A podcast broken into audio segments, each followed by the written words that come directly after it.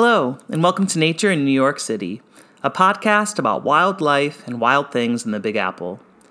New York City is home to 8 million people, but within the bright lights and busy streets, nature finds a way to persevere. NYC Wildlife reports over 600 species of wildlife in the city, and this podcast seeks to better understand these creatures.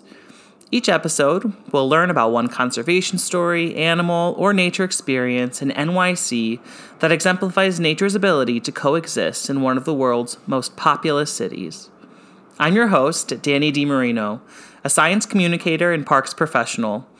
I hope that these stories inspire you to appreciate the outdoors and have your own experience with nature. I firmly believe that building empathy and understanding for our natural world is key to repairing the human nature connection. And so I hope that you learned something today and that you feel encouraged and inspired to get outside. On today's episode, coyotes. You might be surprised to learn that coyotes coexist with humans in NYC. Even more surprising, they're in most major cities in the US too. But how is this possible? How can a predator live in such a populated area while remaining mostly undetected? To understand this, we have to look at the natural history of the coyote. The original range of the coyote was in the southwestern United States. Now they can be found in the Midwest all the way to the East Coast. Their eastward movement was supported by the extirpation of large predators from much of the East, and this just means the forceful removal or migration of many of these large predators to the west because they wanted to avoid people or there were better food sources that they could more safely and easily get to when people weren't around. According to the Mannahatta Project, a study by Eric Sanderson of the Wildlife Conservation Society that sought to uncover the city's original ecology, we could have expected wolves and bears in New York City prior to the European settlement in the 1600s. The same study actually estimates that the biodiversity of New York City prior to European settlement was on par to that of Yellowstone or the Smoky Mountains. But many of these large predators were pushed westward or into isolated populations due to the urbanization of the East Coast.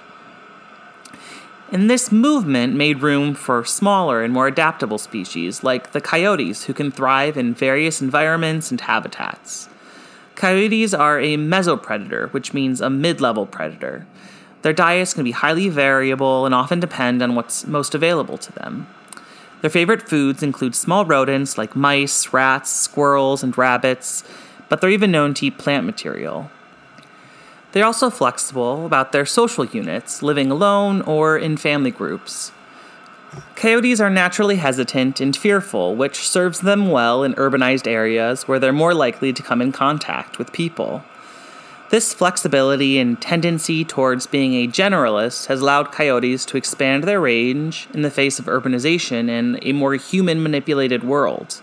Unlike many of the large predators, coyotes can adjust their temperament, their behavior, their diets to really fit the changing environment. Uh, and so, when many of these other larger predators needed to migrate or leave, coyotes then were able to swoop in and adapt and actually thrive. According to a 2019 paper by Tadaro, coyotes first appeared in the city in the 1990s and have since established breeding populations in the Bronx, with appearances in both Manhattan and Queens.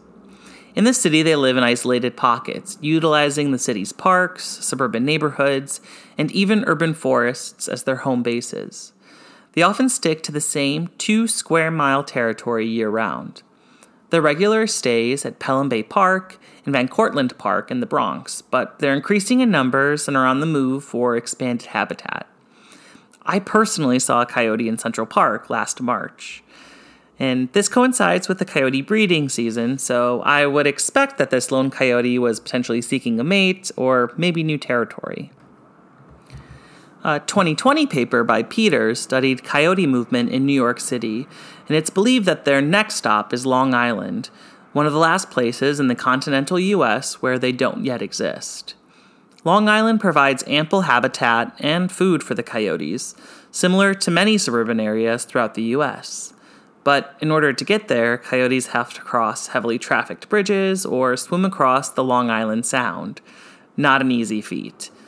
But if we know anything, coyotes are resilient and they're going to figure it out. And now there are currently breeding populations of coyotes in Queens and Staten Island because they eventually made it. Much of what we know about coyotes in the city is due to Gotham Coyote, a team of researchers and educators that has been studying coyotes in New York City and the surrounding area since 2010. Their primary goal is to determine where they live within the five boroughs. Gotham Coyote connects experienced researchers from the American Museum of Natural History with high schoolers to conduct research on coyotes within the city. Using camera traps and collecting scat samples allows the research team to understand how coyotes are moving between parks and what they're eating. This research is similar to the Urban Coyote Research Project, led by my former instructor, Dr. Stan Gehrt, in his study of Chicago's coyotes. These studies of urban coyotes have taught us a lot about coyote human conflict. Being coyote aware is the best way to minimize the conflict. This includes not feeding coyotes and working to make human foods less available. Just as with many predators, easily accessible food trains coyotes to associate people with food, lowering their natural fear of humans. People should also be more careful with pets in areas where coyotes live, keeping an eye on them when they let them out. If you encounter a coyote, you can do your part to make them wary of humans by making yourself appear bigger and making loud noises. Coexistence hinges on people respecting that we're sharing space with animals and adjusting our behavior accordingly so that they can continue to be fearful and exist and just live their lives. To me, the coyote denotes wildness, and it's fascinating to think that this level of wildness can survive and even thrive in large cities. Nature is alive and well in New York, and as I think about the future of this city, I hope we're able to find a city that allows for both people and coyotes to coexist. Thanks for joining me for the first episode of Nature in New York City. If you'd like to learn more, I recommend Gotham Coyote and Urban Coyote Research Project. I look forward to bringing more stories of urban wildlife to you in the coming weeks. Subscribe so you don't miss out. Thanks for listening to this episode of Nature in New York City. See you next time.